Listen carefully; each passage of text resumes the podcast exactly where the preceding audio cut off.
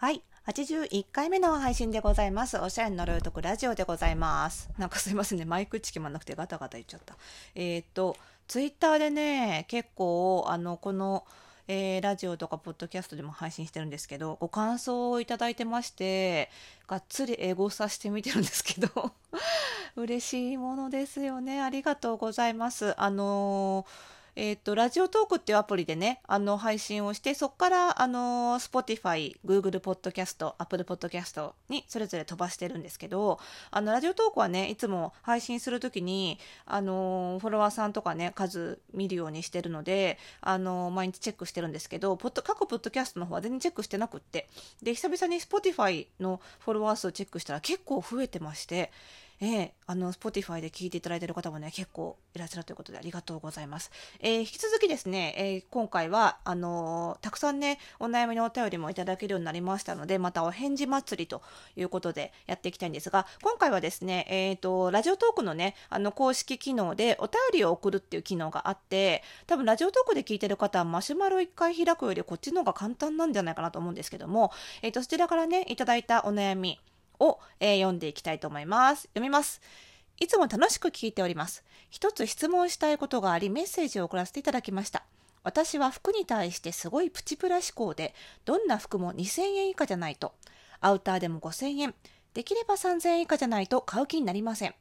大学生から25歳まではそれでもうまくやっていけましたが、アラサーである今、ある程度は高い服を買うようにならないと、立派な大人の女性の装いができないのではないか、と不安です。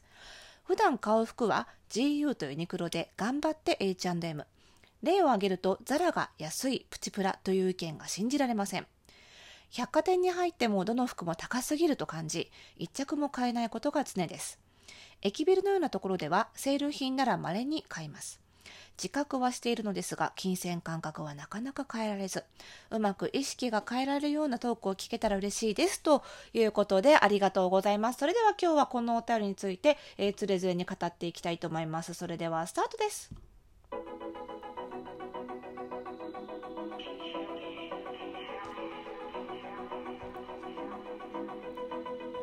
はい。ということで始まりました。81回目の配信でございます。おしゃれの呪いを解くラジオでございます。えーこの番組ではあなたに巻きつくファッションへの思い込みイコールおしゃれの呪いをバッサバッサと解いていきます。服装心理学をベースにおしゃれをもっと楽しみ、自分を変えるコツをお届けしています。お相手はパーソナルスタイリストで日本服装心理学協会代表理事の久野里沙でございます。今日もよろしくお願いいたします。えーとね、これ多い、まあ、毎回ね、お悩みも本当皆さんね、あの、あるあるなお悩みを送ってくださって答えがいがあるって感じなんですけど、えーとね、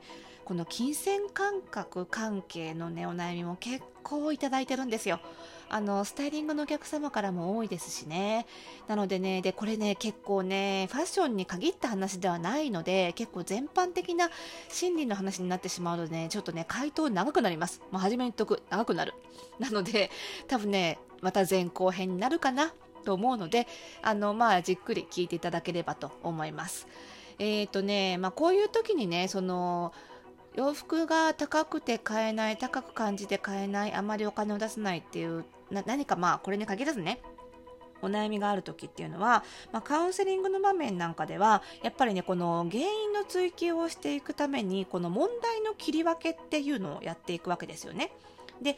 こういう時はどう思う？じゃあこれは？みたいな感じでこういろいろね質問を繰り返しながらこうなんていうのかな？うんとこうこういうここういうのこの質問に対してはイエス。この質問に対してはノーみたいなこうイエスノーチャートを私の頭の中にバーンと描かれましてそれをこう進んでいって分岐させていって、えー原因を探っていくっていうなんかそのね私イエスノーチャートが、ね、頭の中にバーンってできる習性を持っておりましてなので、まあ、そんなちょっとねどういうふうに問題根本原因を追求していくのかっていう思考過程もねちょっと終えるようにあのお話ししていければなとまあ、それを知っていただくとね自分自身のこうセルフカウンセリングって言って自分の問題の根本原因は何かって探る時にもそういう思考方法って役に立つと思うのでお伝えしていければと思うんですよ。でそれをやる前にまずね大前提としてねちょっとね皆さんに言っておきたいことがあるんです。こういうねあのお金をねなんかプチプラ思考でなかなかファッションにお金かけられないんですっていうお悩みの時に。まずね大前提としてね不況が長いんですよ。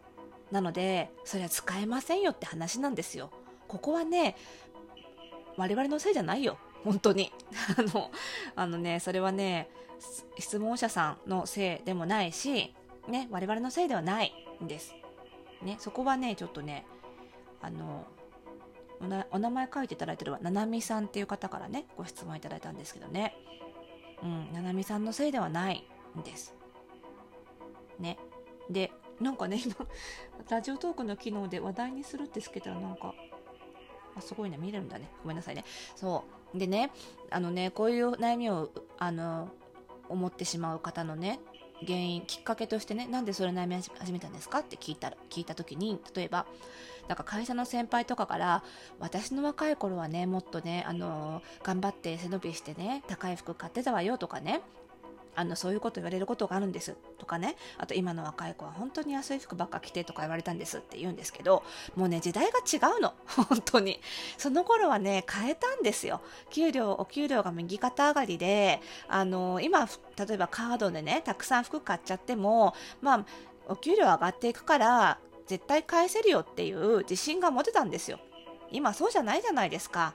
だからね、そんな時代とね、今を比べてもらっちゃ困るよと いうことでね、まあそういうことを言う人がいたら聞き流してくださいよ。もうね、それ無理なんです。今の時代はね。だから、あの、そういうことがまず前提としてある。なので、結構アパレル業界とかでもさ、スタイルさんでもさ、大御所さんとかさ、古い人とかさ、やっぱり若い頃からいい服を着ないとみたいなこと言うんだけど、もう実際ね、無理なんすよ。時代違うんすよっていうことで、まあ、そういう意見があったらねあんまりあそうか若いうちにお金使ってない私が悪いのかって思わない方がいいと思うんですよね。それはね時代のせいだからしょうがないんだなって時代が変わったんだなって思った方がいいと思うんです。だからねもしねそういう発言を聞いて悩んじゃったんだったらまずそれは一回置いときましょ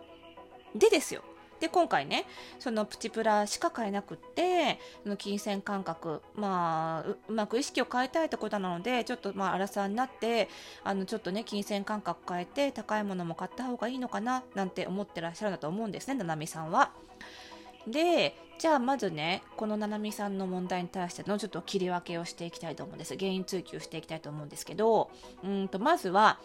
えっと、ななみさんがお金がなくて使えないのかそもそもお金があんまりないからファッションにも当然使えないということなのか。それともお金は別に仲ないと。買おうと思えば、まあ、百貨店まで行かなくてもザラとかは買えるけれどもその買いたくないんだと。いうことなのか。もうねそれによって全然話変わってくるんですよまずね。お金がないっていうことは今言った通りです。もうねそういう時代です。もうそれはしょうがない。ななみさんが思い悩むことじゃない。だから、あの、プチプラで楽しむしかない。あ、プチプラがこんなにあってよかったなって話ですよ。で、あの、必ずしもね、そのプチプラ、大人がプチプラを着てた時に、あの、何か見栄えが必ず悪くなるとかっていうことはないわけです。あの、同じ服でも、あの似合う服を着ると素材が高く見えるっていう効果もあるのであの1回だけそういう似合う服の診断とかにお金を使ってもらってあのプロのね、それはそこはちょっとね、ちゃんとプロの診断を受けた方がいいと思うんですけど、そこだけ初期投資してもらえれば、あのプチプラでもね、似合う素材を着てる高く見えるので、あのそういうやり方で乗り切るって方法は全然あるので、もうそういう形で楽しみましょうってことなんです。で、えっ、と、もしね、お金がある使おうと思えば使えるはずなのにことファッションについては使えないってなるとこれまた違う問題になってくるんですよそうなったら次はここ考えましょう。えっと、お金があるんだけど出費全般を抑えたい。ジャンル限らず出費全般を抑えたいと思ってるのかそれともことファッションとか、まあ、美容ぐらいまで含んでもいいと思うんですけどそういう身を飾ることに関して使えないのか。ですね。このジャンル限ったこの金銭感覚のこの厳しさ財布の紐の硬さ、ななみさんのね、が、ファッションとか美容関係に限ったものなのか、それとも、えっ、ー、と、生活全般、もう食事も全部、あの、娯楽もそうだと、旅行とかもそうだということであるのか。もし、もしね、なんか、つばへなとか言っちゃった。えっ、ー、と、もしね、ファッション以外も、その出費、消費ということが全般怖い、お金が出ていくこと全般怖い